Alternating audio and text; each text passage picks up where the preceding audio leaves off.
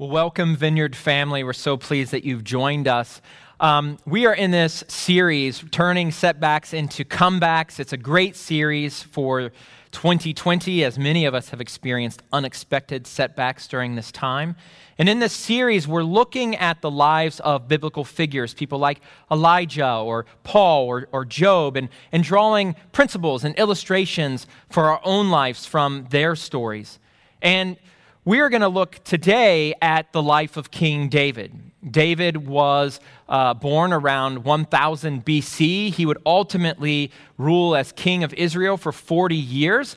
Um, and there's a lot to learn from King David's life about setbacks. About setbacks. Now, the immediate context for David's life is he is from Bethlehem. He is the youngest of eight boys. His father's name is Jesse. And, and David is a shepherd. David's a shepherd. The other important piece of this story is that there already is a king in Israel, King Saul. And what we find is that Saul is tall, he's handsome, he's charismatic, everything that you think a king would be. But he doesn't trust and love God in his heart. And so God rejects Saul. And God goes to the prophet Samuel and he says, I'm going to anoint a new king of Israel. So go to Bethlehem and go to the house of Jesse because I'm going to anoint one of his sons king. So Samuel does this. And Jesse brings all of his sons together, and Samuel sees the eldest son, and, and he's tall, he's strong, he's handsome, everything that Saul is. And Samuel thinks, this has got to be the next king. But God says no. And down the line, Samuel goes. And every time, God says, no, not that one, not that one, not that one. Finally, Samuel says, well, do you have any other sons to Jesse? And Jesse, almost in a flippant manner, says, Well, yeah, my youngest son, he is out tending the flocks, not even really worthy of consideration to be here. And that's the attitude and the sense that we get from Samuel. It's the sense that we get from Jesse, and it's the sense that we get from David's brothers that he's not even worth their time and consideration.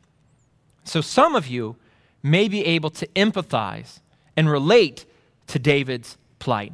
Because for some of you, you have been in situations where family has set you back, that family has set you back. But let me begin with a word of good news that we draw right from the story of David, and that is this that God looks at the heart.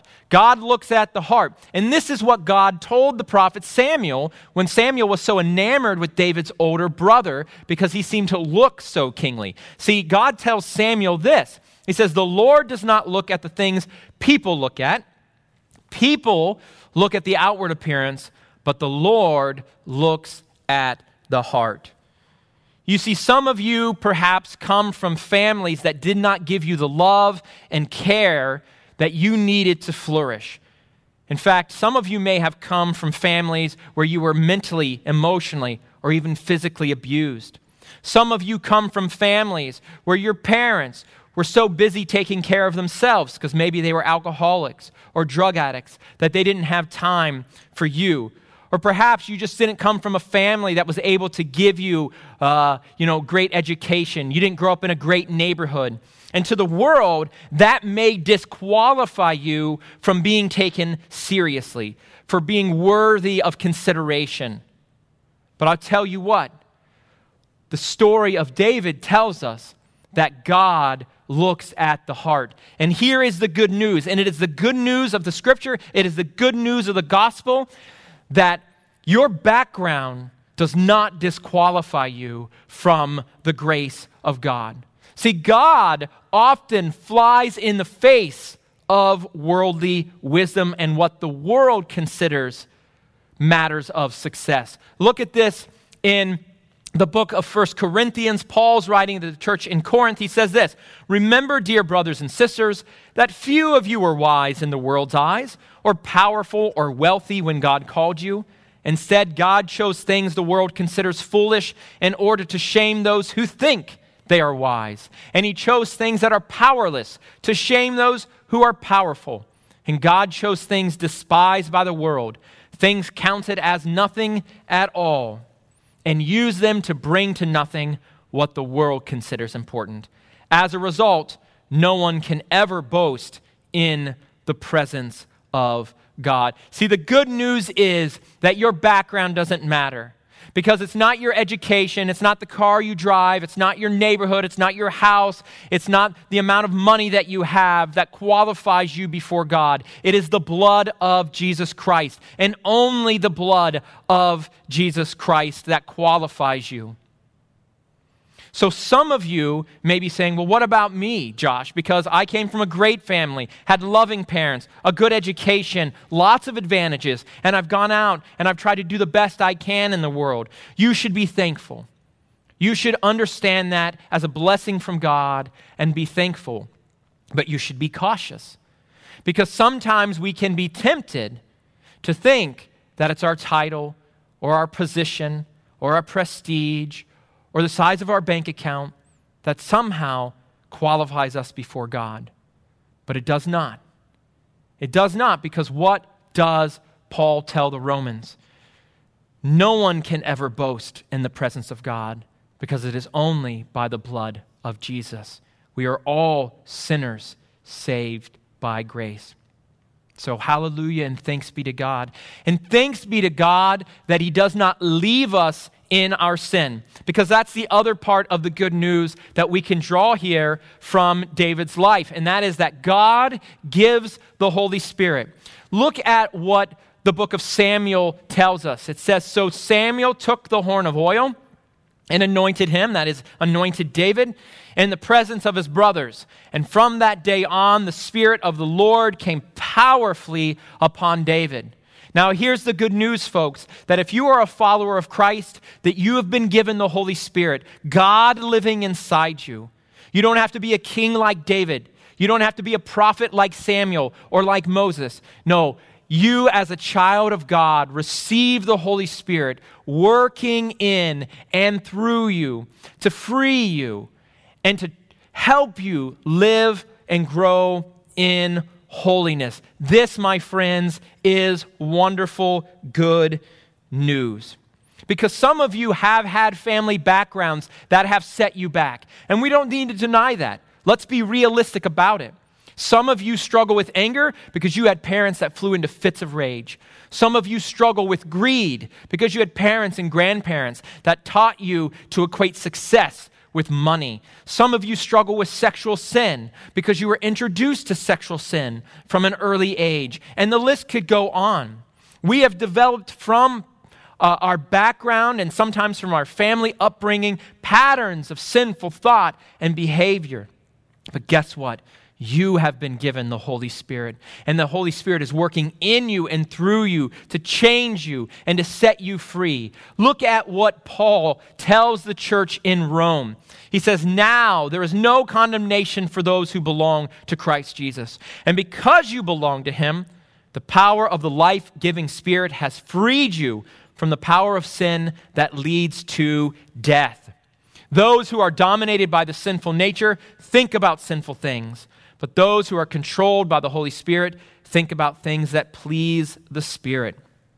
So, letting your sinful nature control your mind leads to death, but letting the Spirit control your mind leads to life and peace. Thanks be to God. And so, we want the Holy Spirit to control us more and more. Because I'm here to tell you that your family background, your upbringing does not have to define you. Define you by the grace of God and through the power of the Holy Spirit, you can be set free from behaviors and patterns and chains that have bound you for long a long time. Look, just a few verses later, what does Paul tell the Romans? For you did not receive a spirit of slavery that returns you to fear.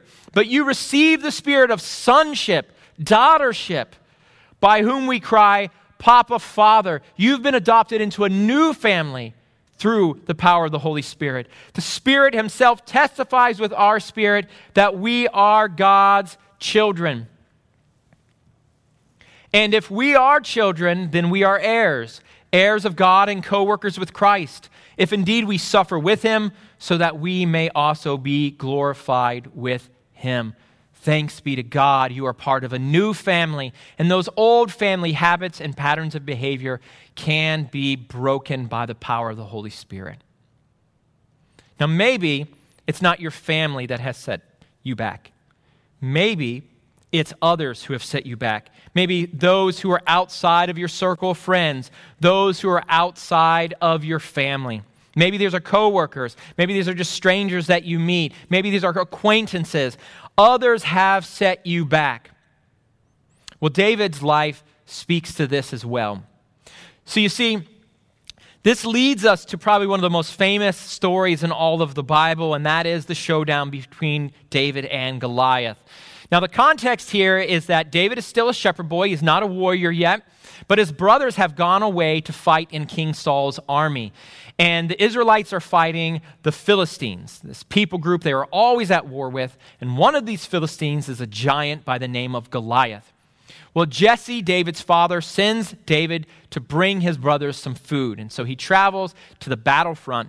And there he witnesses Goliath taunting the armies of Israel. And it enrages David. And ultimately, David decides that he will fight Goliath, despite being really unmatched. And here's the reason why David was confident because David knew that God keeps his promises, that God keeps his promises. So we have to be very careful as Christians about how we apply this story in our own lives. Because we're always tempted to kind of think every ache, every discomfort, every pain, every annoying coworker, every person who cuts us off on the interstate is our Goliath and they need to be slain by God. Well, I don't know if that's the best way to always apply this scripture. I think the, the best principle that we can derive from this story is this that God keeps his promises. Because here's the thing God had made promises to the people of Israel. He had said, This land is yours, hence the name promised land, right? Ah, put that together. Promised land, right? He had said, This land is yours, and I'm giving you the right and the promise and the power to drive the pagans from the land. So when David goes to face Goliath, he can stand on an express promise of God. This is what God wants me to do, and I'm going to face this giant. Look at what David says Who is this uncircumcised Philistine? And so, uncircumcised there, see, circumcision was a sign of God's covenant with Israel. It was a sign that Israelites uh, had access to God's promises. So, what David is saying is, you uncircumcised Philistine, meaning a person who does not have access and rights to God's promises, he says, Who is this? That he should defy the armies of the living God. Your servant has killed both the lion and the bear. This uncircumcised Philistine will be like one of them, because he has defied the armies of the living God. And all those gathered here will know that it is not by sword or by spear that the Lord saves, for the battle is the Lord's, and he will give all of you into our hands. So it's really important if we want to think about it well, how do I apply this in my life? Well, how did David deal with others who were setting him back? He knew God's promises. He knew God's promises very well. And I want you to know God's promises. So I want to take kind of a, a a parenthetical stop here just to talk a little bit about how do we read promises in the scripture. And this is not an, exa- an exhaustive way of describing this, but I'm going to give you three simple questions to ask yourself when you come to promises in scripture. So the first is is it a promise or is it a proverb? You see, a proverb is a wise saying. It's an observation of human behavior. Generally, humans act like this. So, a great example of this comes from the book of Proverbs, Proverbs 15:1. A gentle answer turns away wrath, but a harsh word stirs up anger. Now, this is a proverb, not a promise. Okay, this isn't guaranteed this is going to do it every time. We have all dealt with enough people to know that sometimes we can give a gentle answer and we still get wrath in return, okay? But when we're dealing with a coworker who seems to, you know, be bent on setting us back every Monday morning as soon as we arrive at, at work, this is a good proverb to live by, right? That we want to be gentle, that we want to have kind words for our coworkers. But it's not a promise that this is always going to work. Now, a good way to distinguish between proverbs and promises is proverbs tend to be based on human behavior. right? Generally speaking, this is how humans behave. Okay, that's a proverb. But humans are fickle, and so it's not a guarantee. Promises in Scripture are generally rooted in the character and person of God, who is consistent and not fickle. So, we want to ask ourselves is this a proverb or a, prom- a promise? And then another question is is this promise conditional? Because there are many promises out there that are conditional, meaning that if we want to actualize that promise from God, there's something that we have to do to actualize it. A great example we can find in Philippians. And again, this is helpful when we're having a bad week or a bad day. We're dealing with people who are setting us back. We can take comfort in this promise. What does it say? Do not be anxious about anything, but in everything by prayer and supplication with thanksgiving, let your request be made known to God. And here's the promise And the peace of God, which surpasses all understanding, will guard your hearts and your minds in Christ Jesus. That's a wonderful promise when dealing with people who are setting you back. But we have to realize that we can't just start with the promise, because in Scripture we can see that there is indeed a condition. And that condition is we have to bring our anxiety to God. We need to pray. We need to bring our thanksgiving and our supplication to God. And when we do that, the promise is peace that surpasses all understanding. And we need that peace when others are setting us back. So, some promises are conditional, something we need to do for then the promise to be actualized. And then finally, a good question to ask is Is the promise applied correctly? I'm going to give you an example of a promise in Scripture, and then we'll talk a little bit more about this. This is a famous one in Psalm 37 Delight yourself in the Lord, and he will give you the desires of your heart.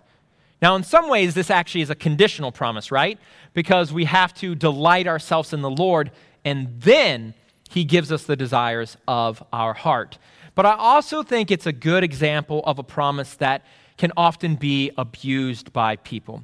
You see, we say to ourselves, oh, I get the desires of my heart. That's a promise from God. But here's the thing God's promises are never going to contradict other parts of Scripture.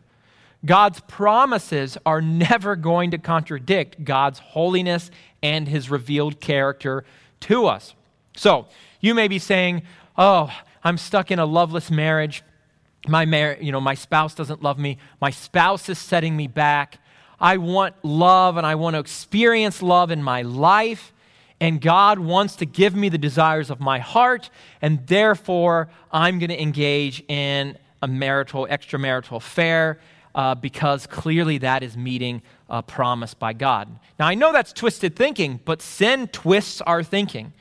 But that's not a promise from God because we know it contradicts uh, God's express command uh, against adultery. Or maybe you're saying, I have this annoying coworker who sets me back and makes my life horrible all week long. Well, I just want the peace of God. God wants to give me the desire of my heart. So I'm going to engage in gossip. I'm going to maybe even stretch the truth a little bit to make that coworker look bad, and maybe they'll get fired, or maybe they'll quit. Okay? This clearly isn't walking in the promises of God because it's in direct contradiction to God's express command not to gossip and not to lie. So, promises are never going to force us to walk in sinful behavior, ever. So, we need to ask ourselves a series of questions when we come to promises in the scripture. And then we can say with full confidence, This is God's promise to me as a son or daughter of God. And that's a wonderful thing because then we can root our identity in those promises. And that is the best way to deal with uh, setbacks from other people. Now, after David defeats Goliath, we see his fame spreads throughout the land.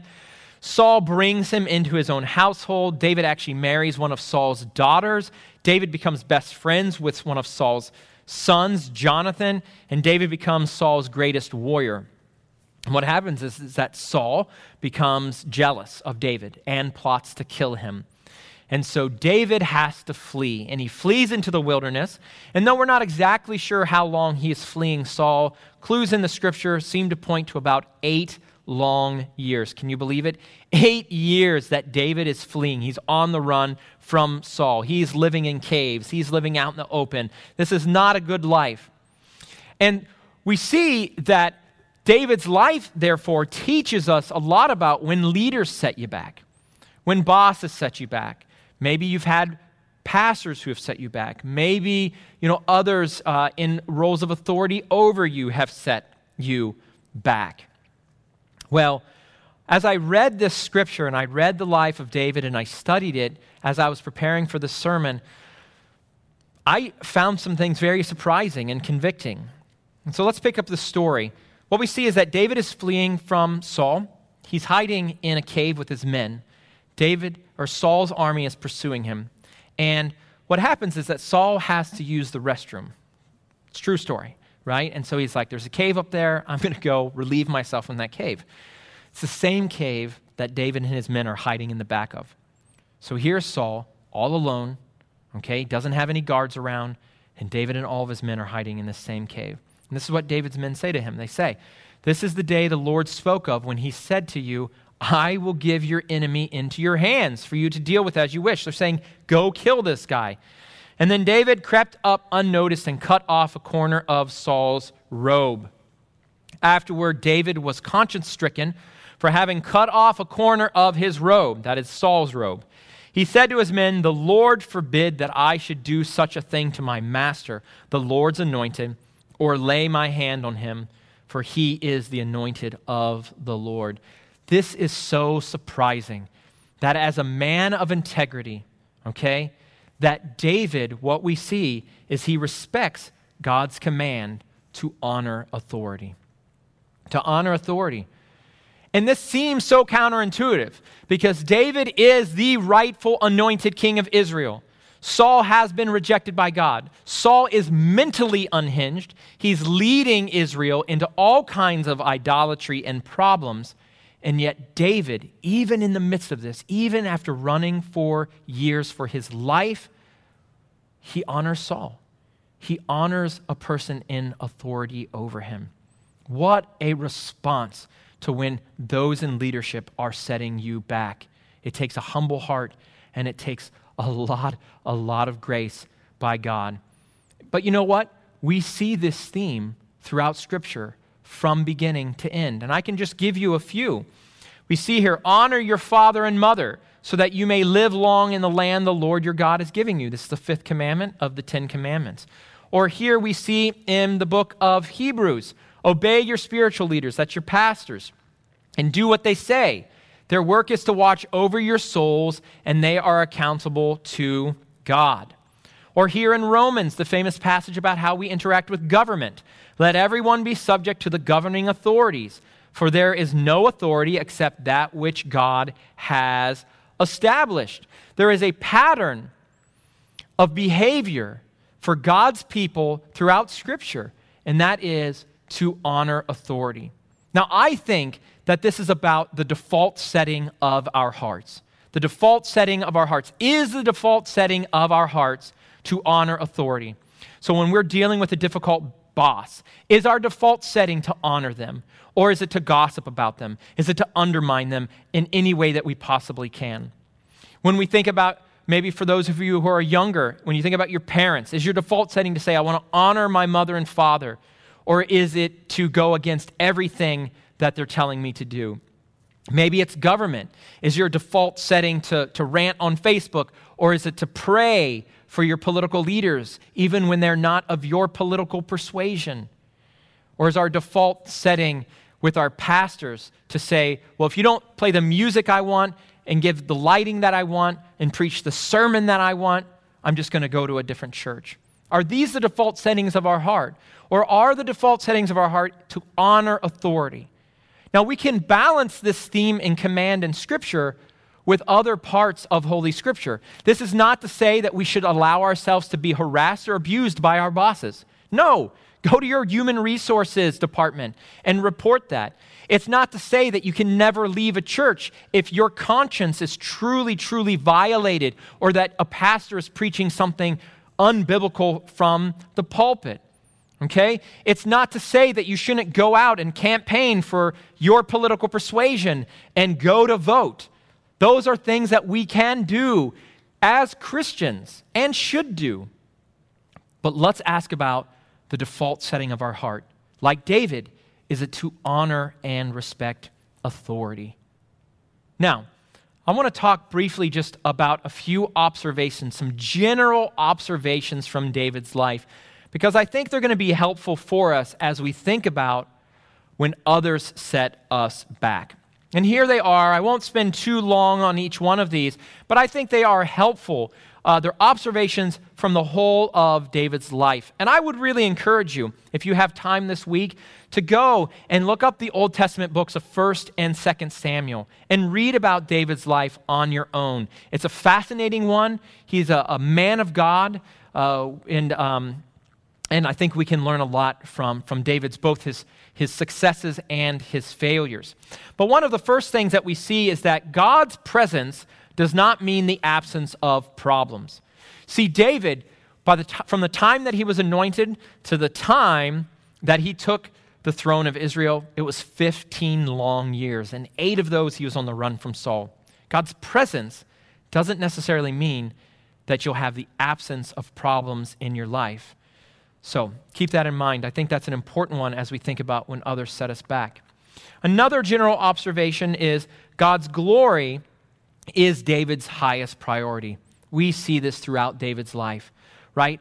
Why does God um, honor David? Because it says that he looks at the heart. God looks at the heart, and when he looked at David's heart, he saw that he delighted in God. Why is David offended, so deeply offended by Goliath? because Goliath is insulting his God. And why does David honor Saul even when Saul is trying to kill him? Because David knew that Saul had been God's anointed and he respected and loved God. God is the highest priority for David. And so that's a good mental and spiritual check for ourselves. When others make us angry, can we just pause and ask ourselves, Am I angry with this person? Do I believe this person's setting me back? on behalf of God and His kingdom and God's work? Or is it really just because of my own felt need, my own selfish desires? That's a great question we can ask ourselves because I think oftentimes we have to admit, I'm not angry for God's behalf. I'm angry because I didn't get what I want. And David teaches us that God's glory should be our highest priority. And then we see that godly friendship is essential. You see, all throughout David's life, his best friend Jonathan, Saul's own son, was a key figure in David's life and helped him get through so much. Friendship was essential to David's life, and friendship is essential to us. See, human behavior is that when we get hurt by other people, we have a tendency to withdraw and to isolate ourselves. And this is the opposite of what Scripture commands us to do because God knows we need other people. We need other people. And so there are so many ways that you can get plugged in here at Vineyard. But you know, one of the primary ways that you could do it right now as you're uh, home and, and watching virtually is small groups. We have many virtual small groups that are happening right now. And you can just go to uh, Vineyard's website, go to, to Vineyard Network, and look at those groups and find one that fits your schedule and fits your interests. Get plugged in. Get plugged in because this is an essential and key way that God helps us, helps us when others set us back. Finally, I want to talk about a topic, and that is when you set someone back, when we set others back. Because here's the thing we can't skip a really important story in David's life. And if we're going to talk about David and we're going to draw principles and illustrations from his life, we have to talk about this. See, David eventually does take the throne of Israel, and he goes on to rule for 40 years. And he's a very successful king. But here's a sad story is that David, once he had power, he abused it. And in one instance, when he's actually supposed to be out fighting, but he doesn't go, he sees a woman he wants that woman. Her name's Bathsheba. He has her brought to the palace. He sleeps with her. She becomes pregnant. So he has to figure out what to do. And ultimately, he has her husband killed, Uriah the Hittite, a godly and honorable man, and David has him murdered to cover up his own sin. You see, David had experienced what it meant to be set back by others, and yet, in a moment of weakness, we see that he sets others back as well. So, what do we do when we set others back? And let's be honest, we've all set others back, and we continue to set others back because we continue to struggle with sin. But what does David do? Well, we see this story in 2 Samuel. Let's pick it up here. See, God sends the prophet Nathan. Why? Because God loves David and wants to restore him. So Nathan goes to David and he says, Why did you despise the word of the Lord by doing what is evil in his eyes? Now, therefore, the sword will never depart from your house, because you despised me and took the wife of Uriah the Hittite to be your own. Out of your own household, I am going to bring calamity on you. And then David said to Nathan, I have sinned against the Lord. Nathan replied, The Lord has taken away your sin. You are not going to die. See, the first thing that we see David do, he acknowledges his sin and he repents. He repents. He says, I'm wrong. I know I'm wrong. I got to turn back to God and away from my sin. He repents. And we see that David writes this beautiful psalm after this experience. And I'm not going to give you the whole psalm, but you get a flavor of it here from the first two verses. Have mercy on me, O God according to your unfailing love, according to your great compassion, blot out my transgressions, wash away all my iniquity, and cleanse me from my sin. David repents. We see it here very uh, clearly in 2 Samuel. Then David said to Nathan, I have sinned against the Lord. He repents, he acknowledges his sin, and then he accepts God's forgiveness. He accepts God's forgiveness. We can see this clearly in the story because Nathan announces this forgiveness. He says, The Lord has taken away your sin. And God does that work in David's life. And David has faith to accept that God has done it.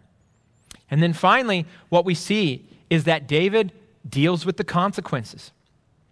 And what we find is that Nathan tells David, because of your sin, the sword will never depart from your house.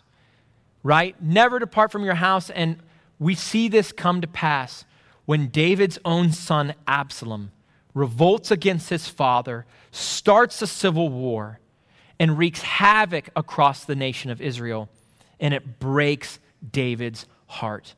And ultimately, his own son, Absalom, is killed. And again, David's heart is broken.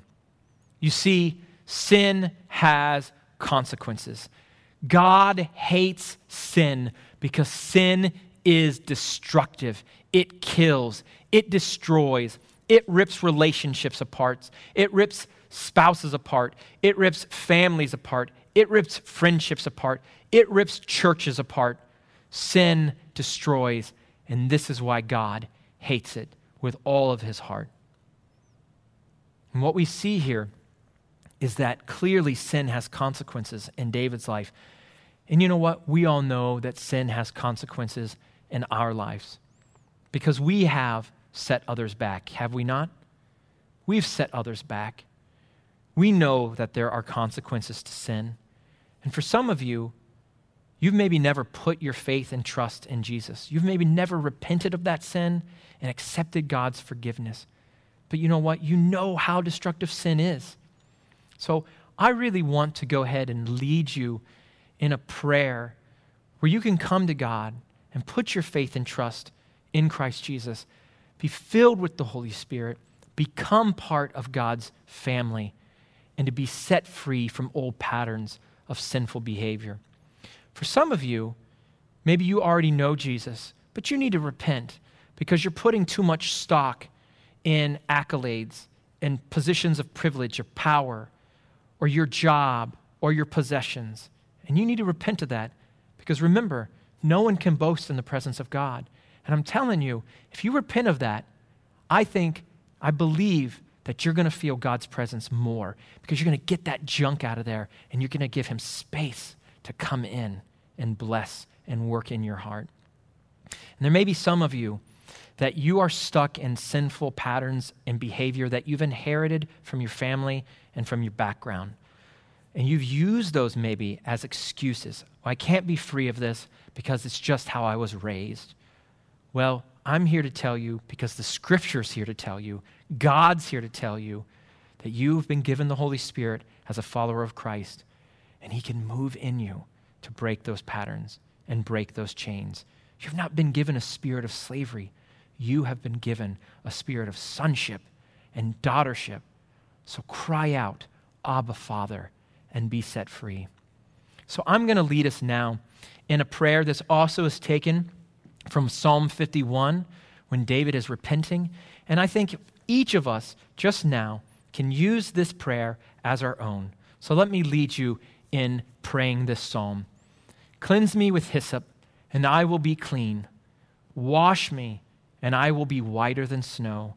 Let me hear joy and gladness. Let the bones you have crushed rejoice. Hide your face from my sins and blot out all my iniquity.